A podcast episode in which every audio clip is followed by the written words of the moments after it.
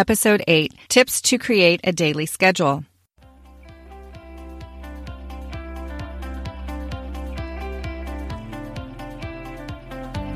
Do you ever find yourself barely able to hold your head above water? Waves of IEPs, data collection, assessments, parent conferences, not to mention lesson plans and seasonal activities are all crashing around you. You need help, but not just from anybody. Grab the lifeline that is the Help for Special Educators podcast. We will equip you with creative solutions and teacher-tested strategies so you can navigate the rewarding but difficult job as a special ed teacher. This is Lisa Goodell, your host. Welcome to this episode of the Help for Special Educators podcast. Today, you're just going to get me, Lisa Goodell, your host. And what I want to talk about today is working on your daily schedule for the school year. I don't know if you agree with me, but I have found that determining the daily schedule is definitely one of the hardest things about classroom management and organizing everything before the beginning of the school year, especially in special ed when you have students with very individualized needs that you need to serve. Scheduling always seemed easier when I taught upper grades, since students typically change classes throughout the day and they were already given their schedule by the office. In fact, teachers only had to worry about lesson plans within each period because the school would give them a master schedule of what classes they were teaching each period of the day. However, I taught special ed at the elementary level for a long time, and I found my schedule had to change multiple times a year, and this was both when I taught in the self-contained environment and also when I was more of a resource teacher working with students in general ed. I know this can be really intimidating for new teachers, so today I want to give you some tips about things I've learned. These things may or may not apply to your specific situation, but I just offer them like a brainstorming session. And so hopefully there will be some things that you can take and will be really helpful to you. And maybe there's things that don't apply, and then you don't have to worry about those things. So let's get started. Tip number 1, don't expect to have the perfect schedule on the first day of school. Even now, I've been teaching 24 years. I have learned to hold the schedule very loosely because there will always be changes that come up. However, you still need to have some kind of schedule when you get started the first day or the first week of school. I just find that it's better that I expect that it will change, and then I can prepare my pair of professionals or my aides for that change, and especially I can prepare my students for the change that things don't always stay the same, because it does definitely get frustrating when that happens. For example, when you teach self-contained, your students probably need to go into a general ed classroom for part of the day. Some places say, get your schedule going, work with your students for several weeks or even a month, and then start having them go to the general ed class. Well, I found that there was always pushback from both students and teachers when I had to do it this way. So I'd always try to get my students to go into their inclusion classrooms the first day of school if possible. Let's go on to tip number 2. What to work on before you even start to make your schedule. This is kind of like doing some homework ahead of time. If you're a brand new teacher, you may not be able to have all this information to begin with, but I want you to do the very best that you can. Okay, so you need to find out what grades the students are that will be in your class, and you need to know all the services they have, like if they have occupational therapy or speech or things like that. Also, do they need help when they're outside of your class? Like, do they need a paraprofessional helping them get on and off the bus? Or do they need help in the cafeteria or with toileting? And if you can, find out when they will be going to their inclusion or general ed class. The other part of what you should do before you make your schedule is to figure out some basic times that cannot be changed. These would be times from the school, like what time are kids allowed on campus? When is the first bell? When is the tardy bell? When is recess? When is lunch? When is school dismissal? Those types of things that don't change. So you're going to put those in your schedule first. Then you have to decide what you're going to do during the time that everyone is in class. And you should also find out if there is any specific duties that your paraprofessionals will have or that you will have, as far as yard duty, helping with cafeteria, any of those types of things that you or your paras might have. It's good to know that ahead of time too, so you can build that into the schedule. Okay, the next tip, tip number 3. Make a rough draft schedule with the information you have. Okay, so I want you to write out the schedule. Start with what I said before, the class times, recess break, lunch, all that kind of stuff. And what I do is in a Word document, I make a table and I only have one line per row.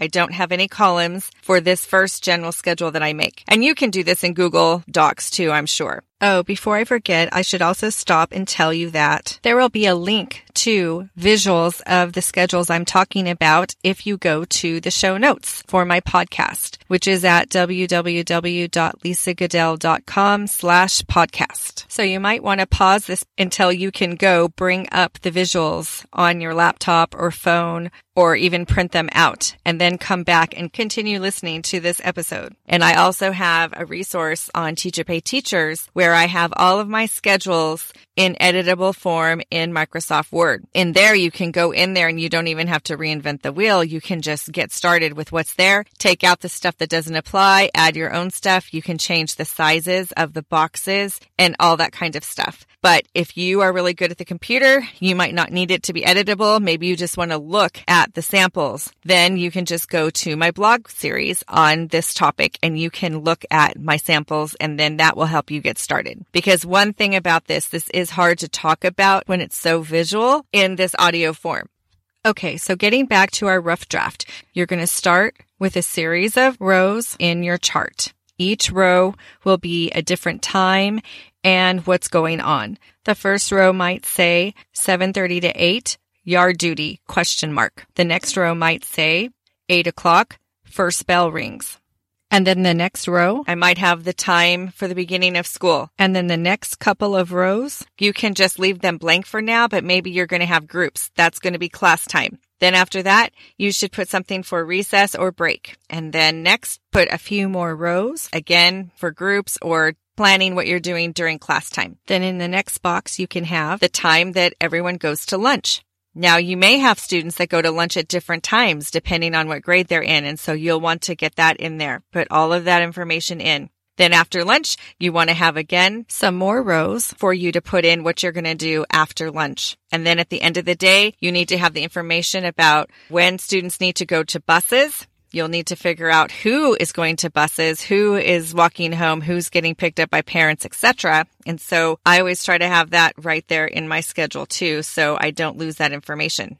Tip number 4, plan for groups. This is where you really get down into the nitty-gritty and you need to decide what you're going to be doing during class. Now, if you only have 1 or 2 grade levels and the kids all seem to be around the same level, perhaps you can do more things whole class. For myself, I was only able to do that 1 year when I had self-contained and I could only do it part of the day. So I really encourage people to look at having groups that students rotate around to, especially if you have more adults in your classroom and each adult can take a group. For myself, I had me and 2 paras. There were 3 adults in the room. Some years I had 8 students, and by the end of the year, I'd have probably 11 or 12. But then other years, it would just get more and more. One year, I started with 15 students, and I ended the year with 20. And it was still just me and my paras. And also find out your paras' work schedule. What time do they start? What time do they end? Because that really affects things. One year I had 2 part-time aides and the end of their duty day was like an hour and a half before school ended for the students. So that last part of the day was just me and all my students. So I could not do groups during that time. So during group time, you might want to have students rotating around where they are not ever doing anything independently. They're only coming to groups with adults. And this works well if you have a smaller class. If you have a larger class, that becomes more difficult because we are supposed to be giving individualized instruction, and you do want to have those groups as small as possible. So sometimes I would just have 3 adults and then I would have 3 groups. The kids rotated around. Other years, I would have the 3 adult groups, but then I would also add other groups where kids were working independently. Maybe they were working on technology. Maybe they were working at their desk. Then other years, I spread it all out. So we had groups all day long. And sometimes they would be going to each group just one time during the whole day. And other times they would rotate through a group of stations before recess. Then we'd have another group of stations after recess. And sometimes we might even have more stations at the end of the day. So it just depends on how it works out for you.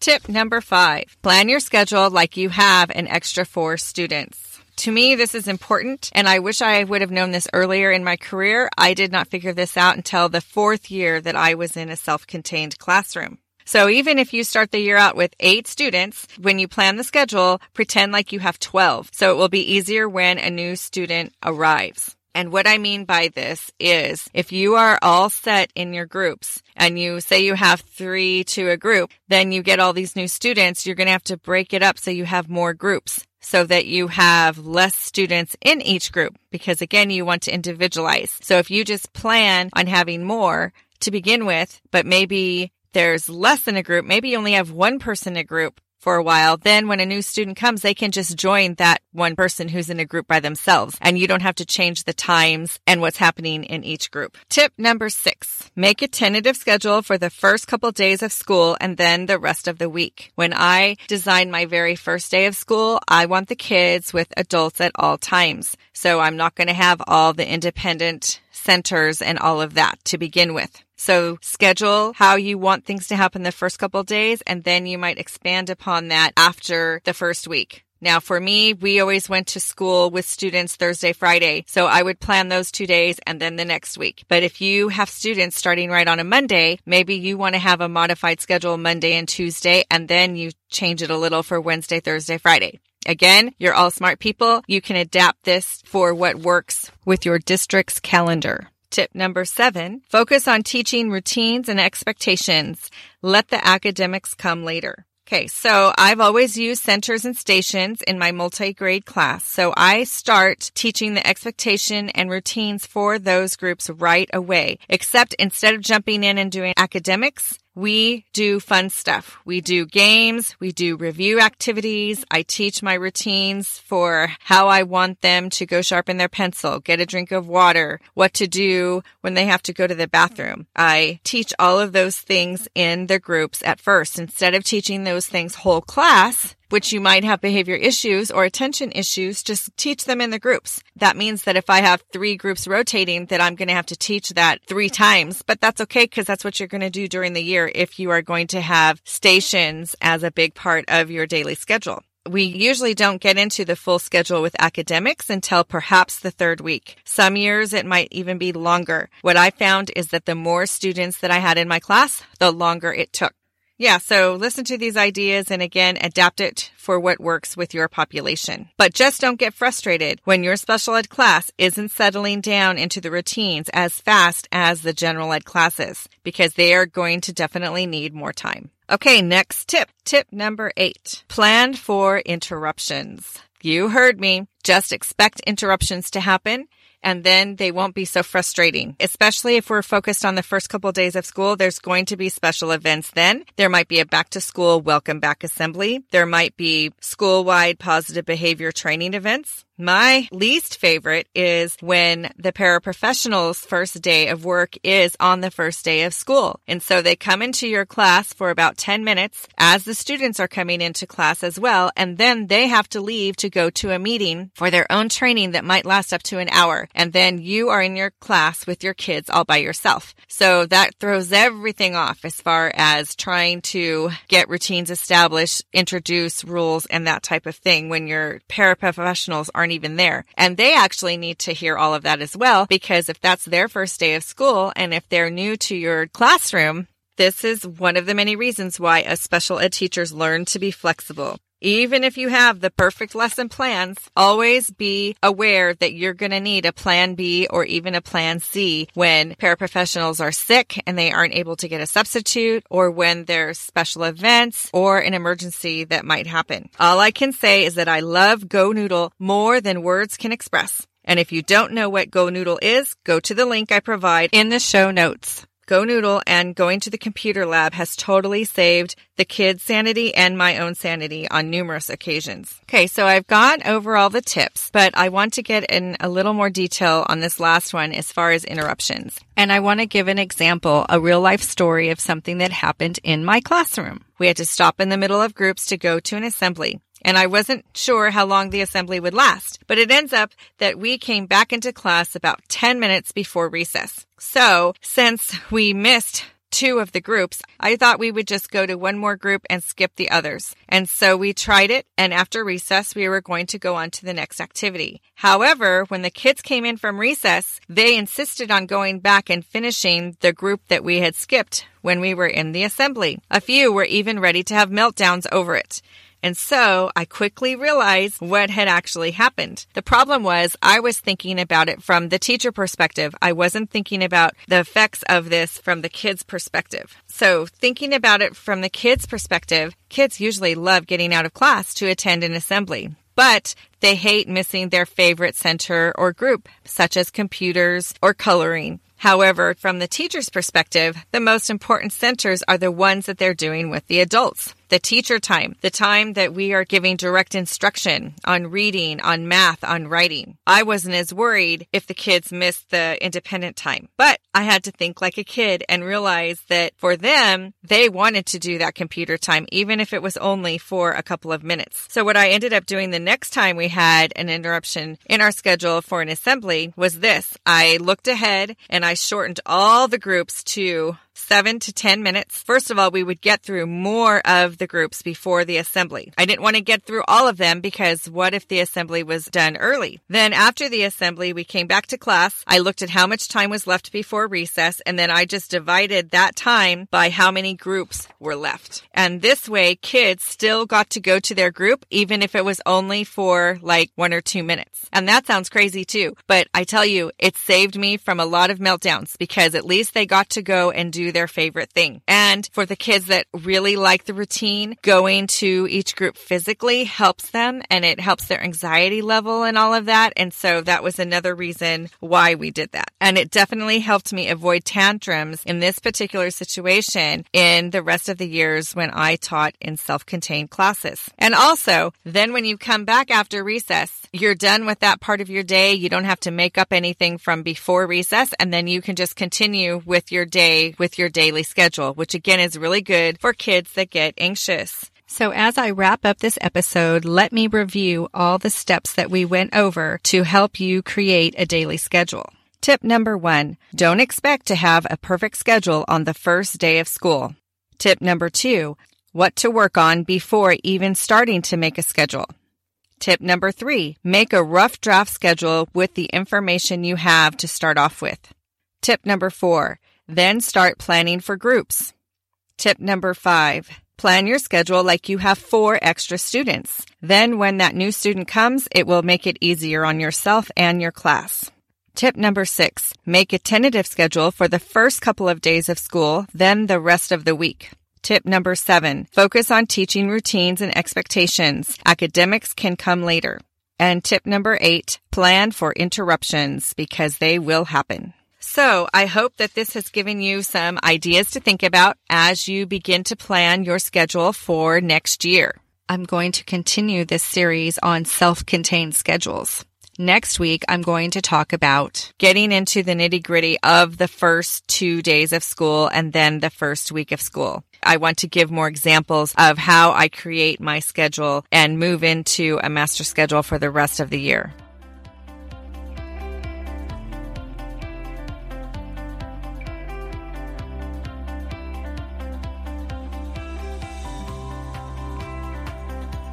Now, when I start to get stressed or overwhelmed about school stuff, I find it helps to take a moment to slow down, stop, and focus on my breathing. Sometimes I also might say the Serenity Prayer aloud or in my head. Here it is. God, grant me the serenity to accept the things I cannot change, the courage to change the things I can, and the wisdom to know the difference. I might also add a few of my own words. Here's a sample for us special educators. Help us to listen and truly understand our students.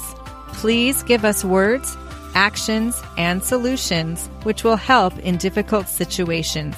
May our classrooms be peaceful places where teachers, staff, and students learn and thrive. After that, I try to go out and find someone else to help, because helping others keeps me from selfishly dwelling on my own problems. Thank you so much for listening, and I hope you heard something helpful during this episode that you can implement in your teaching. Remember, you are amazing. What you do makes a difference, and don't let anyone tell you otherwise. Go find someone else to encourage, because they probably need to be reminded that they are amazing too.